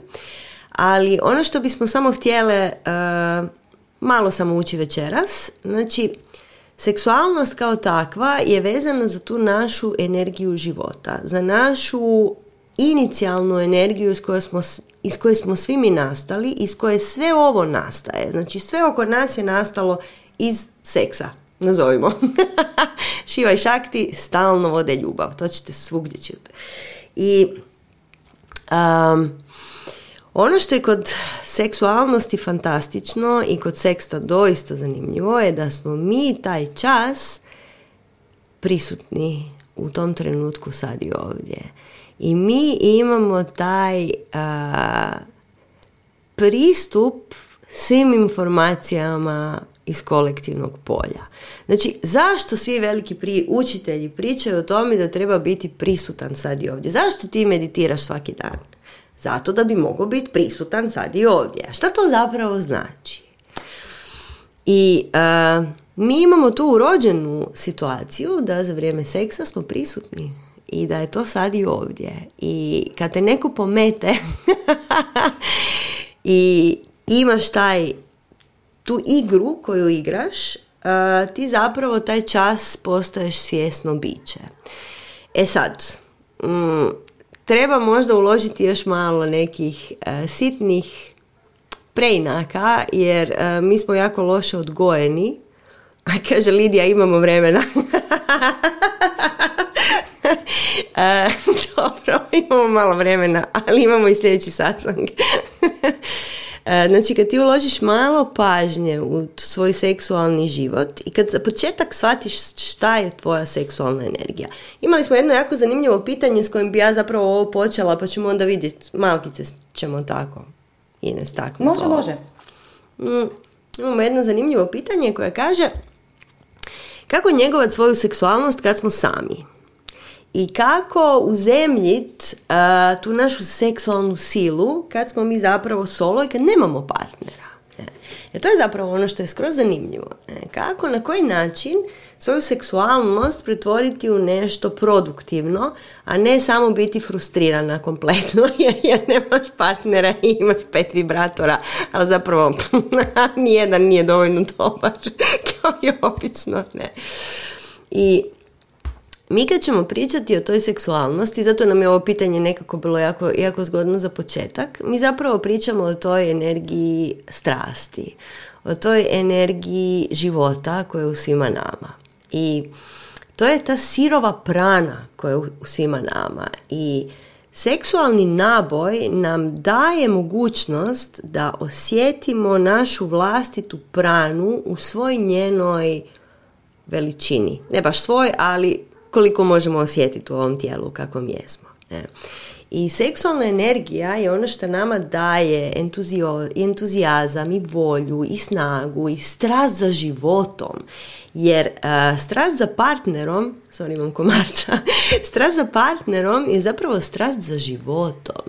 Jer u nama naša seksualna energija nije vezana za osobu, naša seksualna energija je vezana za nas, za naš život, za naš entuzijazam.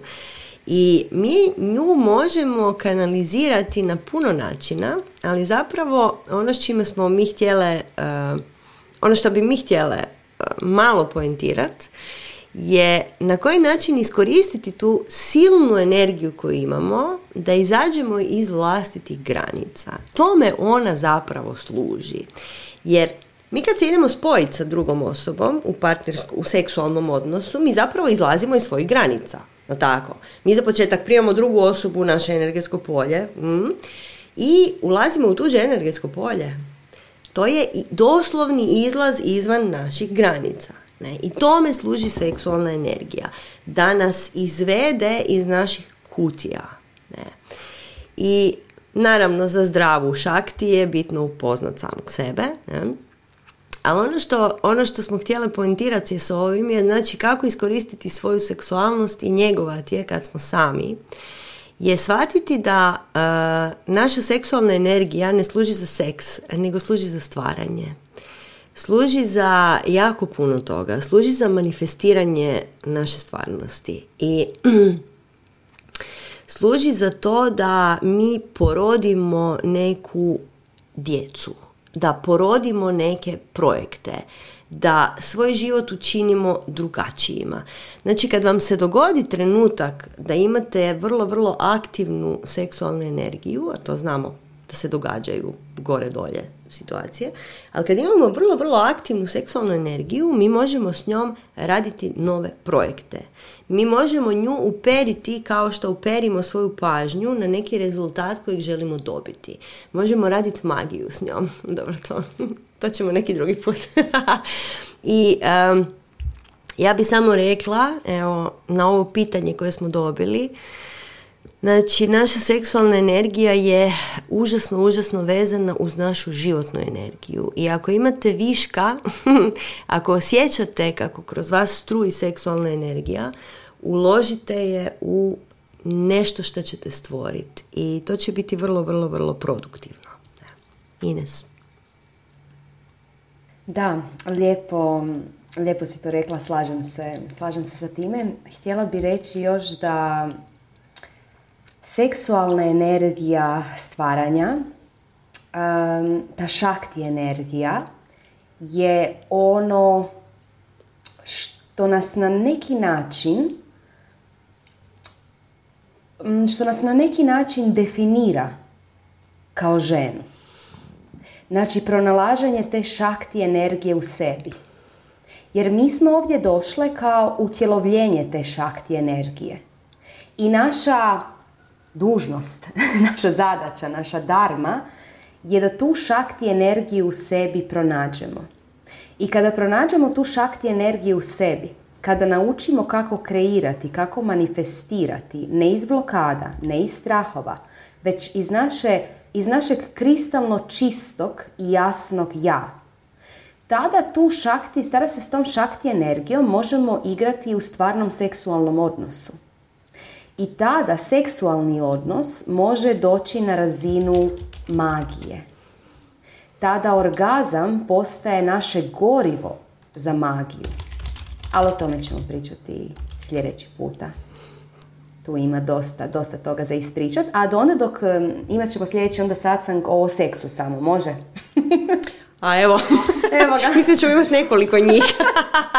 samo seks. seks, seks, U za pripremu za taj satsang predložile bi vam opet jednu malu praksu. Pa mi smo danas puni praksi. Ja ne znam šta je. Takva je vibracija. Čudo. znači, jedna predivna praksa. A to je da kroz... Pa, koliko? Tjedan dana, dva tjedna. Vidjet ćemo. Možda do sljedećeg skrog. Dva. Evo, kaže Sanja dva. Može, dva.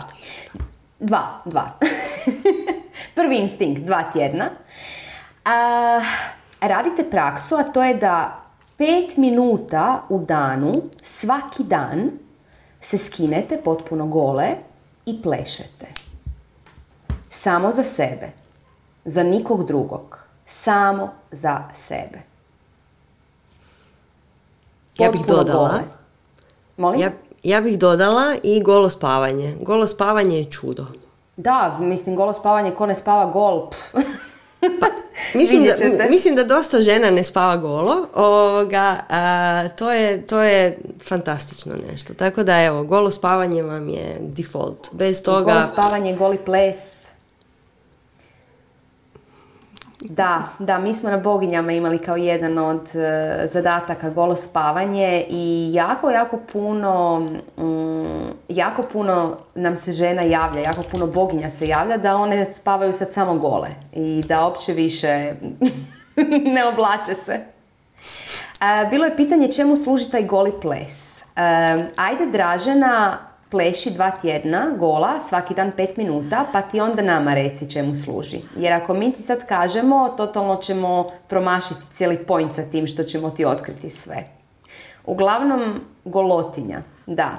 Kad će iduće boginje? Iduće boginje će ići u osmom mjesecu, sredinom osmog mjeseca.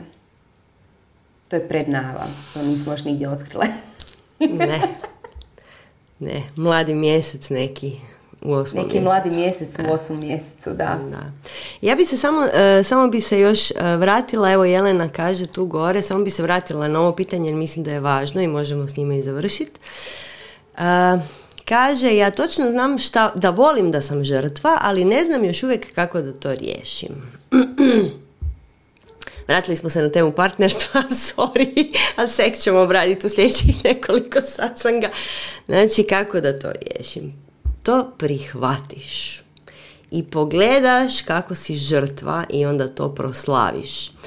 To je nešto što je teško nama, zato što imamo ugrađene obrazce razmišljanja koji su uvjetovani našim odgojem, a to je sve što nam se ne sviđa na nama gurnemo pod tepih. Međutim, sad si osvijestila da, si, da voliš da si žrtva i sad treba još osvijestiti kako da samo i sebi kažeš ok, dosta je. E pa tako.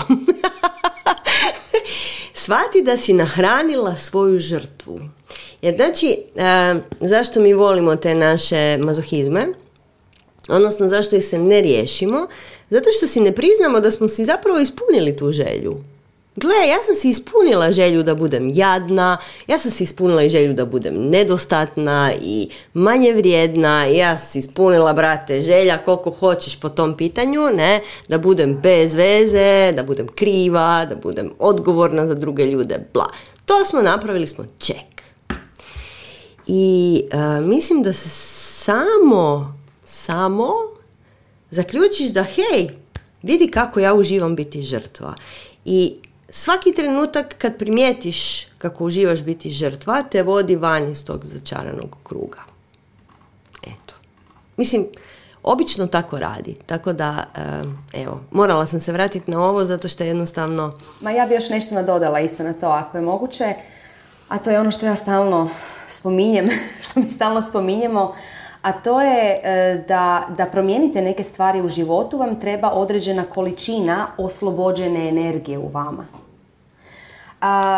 Vi možete vidjeti neke stvari, međutim ako je sva vaša energija zauzeta sa strahovima, sa raznim, sa bilo kakvim samosabotažama od džure, vi hranite vašeg džuru i nemate slobodnu energiju za promijeniti to nešto.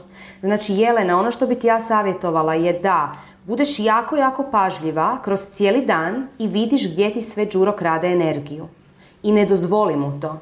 Ne dozvoli mu samo zato da ti skupiš dovoljno energije da imaš snage promijeniti tu stvar. Jer svi smo se našli, barem jednom, da samo jednom, zilion puta, u situaciji kad vidimo šta bi trebalo promijeniti, ali nekako ne možemo. Kao da nas se stalno vraća na istu početnu točku. Kao da nas, kao da nas neki val stalno vraća. To je zato jer nemamo dovoljno energije da, da otiđemo u jednom drugom smjeru. Jer smo uhvaćeni u jedan energetski kovitlac i treba nam energija, dovoljno energije da se iz toga izbacimo. Ako mi trošimo energiju na sitne laži, sebi prvenstveno, pa i drugima, ako mi trošimo energiju na ono što mislimo, ono što osjećam, ono što govorim, nisu jedno. Ako mi trošimo energiju na previše pričanja možda, davimo ljude sa našim pričanjem, ako mi trošimo energiju s tim da kasnimo, ako mi trošimo energiju sa bilo čim, znači to su sitne stvari. Vjerojatno niko od nas ne ide u okolo i ubija ljude, ne? Nisu takve krupne stvari. Već nekakve ono sitnice, sitnice koje mislite, a to nije važno. Na to vas džuro hvata, na to nije važno. I tako vam uzima energiju. I onda ste vi isisani ko jedna suha krpa. I ne vrete niš. Kužite? Okay. pitanje za sljedeći put, Lidija. Može? To, to, to tom ćemo pričati detaljno. Ajde samo da ga pročitamo jer na YouTube ima još 350 ljudi koji, koji ne vide to pitanje. E, zato je bilo bolje na ovom biti. Pa možete vi pisati pitanja. Kaže, da li je istina da... Da. Aj. da li je istina da moramo biti jako oprezni s kim ulazimo u seksualni odnos zbog iznimno jake energetske izmjene u tom trenutku? Znači da, to je pitanje za sljedeći put. A, gledajte, ljudi, vi ulazite u tuđe energetsko polje. To su ozbiljne stvari. Znači, mi razmjenjujemo informacije kroz seksualni odnos. Mi ne, mi ne radimo penetraciju kroz seksualni odnos ovo. A ne, nego razmjenjujemo informacije. Pitanje je želim li ja dobiti informacije iz energetskog polja ove osobe? Ako je odgovor da, super, ali ako je odgovor ne, nije. Tako da, e, to je dosta kompleksna e, kompleksno pitanje, ali gledajte, ne postoji, ne, postoji slučajno ta neka ideja, ajde nemoj baš sa svima spavat. Ili postoji ideja koja je tantrička, a to je ajmo napraviti od seksualnog odnosa ritual. To znači, očistimo se, očistimo svoje misli, očistimo svoja energetska polja, e, napravimo fokus na to što ćemo raditi i onda odradimo određeni energetski rad. Znači, seksualni odnos je energetski rad. Okay. I duhovni i spiritualni i svakakav. Tako da, da. Ukratko, kratko, kratki odgovor, ja bih rekla da da. Ines. Da. Pa sad e, ovo što je Sanja rekla, da, seksualni odnos je spiritualni rad, ali to ne znači da vi u njemu nećete uživati. da ne mislite kao joj, to je neki spiritualni rad, opet nešto teško. Ne, ne, ne, ne, ne. O, ali o tom ćemo pričati, o tom ćemo pričati sljedeći put i pričat ćemo baš o važnosti orgazma i što on znači, o snagi maternice, što ona znači, o šakti energiji, o svašta, svašta će tu biti nešto. Eto. Dobit ćete savjete i trikove. e, čekaj, još je bilo nešto što smo htjeli reći. Mislim da je to to. To je to za sada jer sa svim bi započinjali novu temu. Da, sasvim bi... Jesmo vam odgovorile na više manje sve ovo što smo danas htjeli Je li netko htio još nešto pitati? Evo, daćemo jedan pet minuta za zadnje pitanje. Evo. Ajde, zadnje pitanje, go. Možete i glasom, ne morate pisat. A, kaže, trebate youtuberima glasno reći kad plesati gol i gdje plesati gol. Bilo kad i bilo gdje. E, znači da, bilo kad i bilo gdje, ali ne pred drugima. Sami sa sobom, to je važno. Sami sa sobom. A sad gdje će to biti, gdje god želite. Sad kad okay. vidiš hrpa ljudi se skupi, na tisuće ljudi plešu goli. o, pa to će biti super, ja idem. to bi bilo super, mi ćemo odmah doći. Ok, to je bilo to pitanje. Aha, kaže Marijana, da li je svake srijede u 19.30? Pa evo, sad smo imali dva tjedna pauze, pa sad ćemo vidjeti koliko će biti. Vidjet ćemo, da. Najbolje da se pridružite Viber grupi. Sanja, jel da? Je. E, ima, imamo link za Viber grupu negdje? Imamo link na našim Facebookcima, imamo link Sutra ćemo ponovo postati na Facebooku. Postat ćemo, postat ćemo i na YouTubeu isto pa, će, pa ćete imati. Eto. Da, da, može. Da li je prerano da bude satsang u 17? Je, prerano je. Nama je prerano jer mi imamo neke svoje stvari prije toga. Tako da da. E, evo, nadam se da ste dobili neke zanimljive uvide danas. I e, evo, vidimo se, ova snimka ostaje na YouTubeu koliko ja znam. I aha, pitali su za donacije, a imate PayPal tamo account na manifestiranju. Nas dvije se ne brinemo o tome. Mi manifestiramo svoje novce, zezam se. E, imate upute na manifestiranju pa možete, možete Evo Jelena kaže da će objasniti. Evo ja, ako mogu da se uključim samo da, da objasnim. ovaj, idete, kad idete, idete ovamo, imate uh, levo kako da odete na YouTube. Sanja presadi.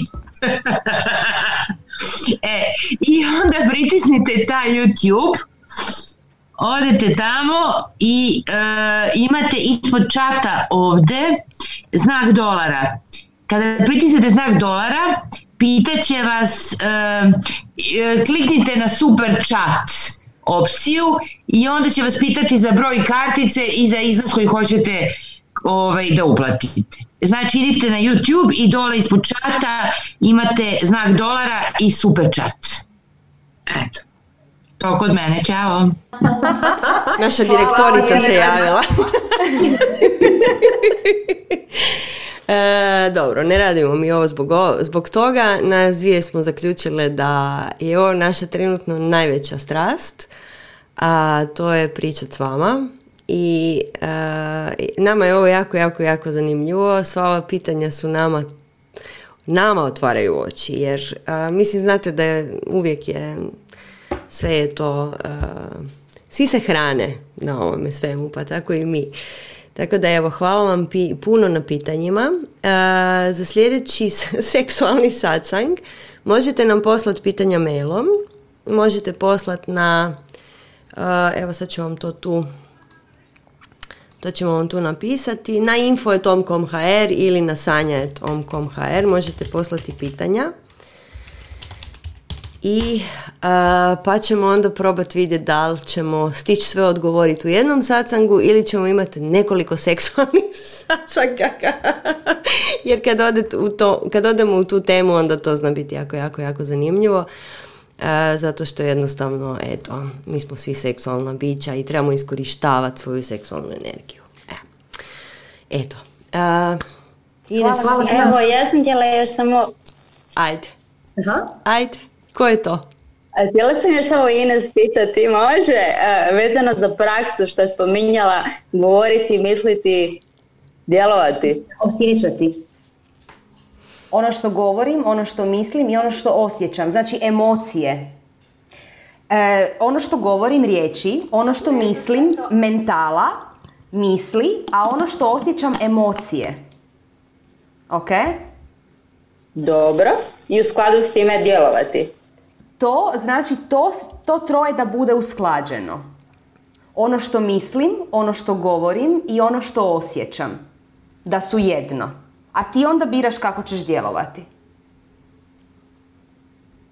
Dobro, u redu, hvala. Da, mislim pokušala sam to pa drugi nisu bili zadovoljni, zato pitam. trebaš ih naviknut, e, trebaš ih naviknut, ne ozbiljno. Znači, ljudi su naviknuti, oko, ljudi oko nas e, su naviknuti da smo mi nekakvi. I u trenutku kad mi nešto malo sitno promijenimo, oni odreagiraju sa nekim čuđenjem. Ne? Tako da, e, treba ih naviknut. Gle, svaka promjena je problem za džuru. Ne, da, tako... da. svaka promjena je problem za druge ljude, kakva god ona bila, zato jer ih to podsjeća da bi se oni mogli promijeniti a oni se ne žele mijenjati, oni žele ostati u svojim kuticama. I onda kad ti počneš nešto mijenjati e, kod sebe, ajde na gore ako mijenjaš, to još može. Ali ako na bolje mijenjaš, e tu si ih upikla u žulj, znaš kako.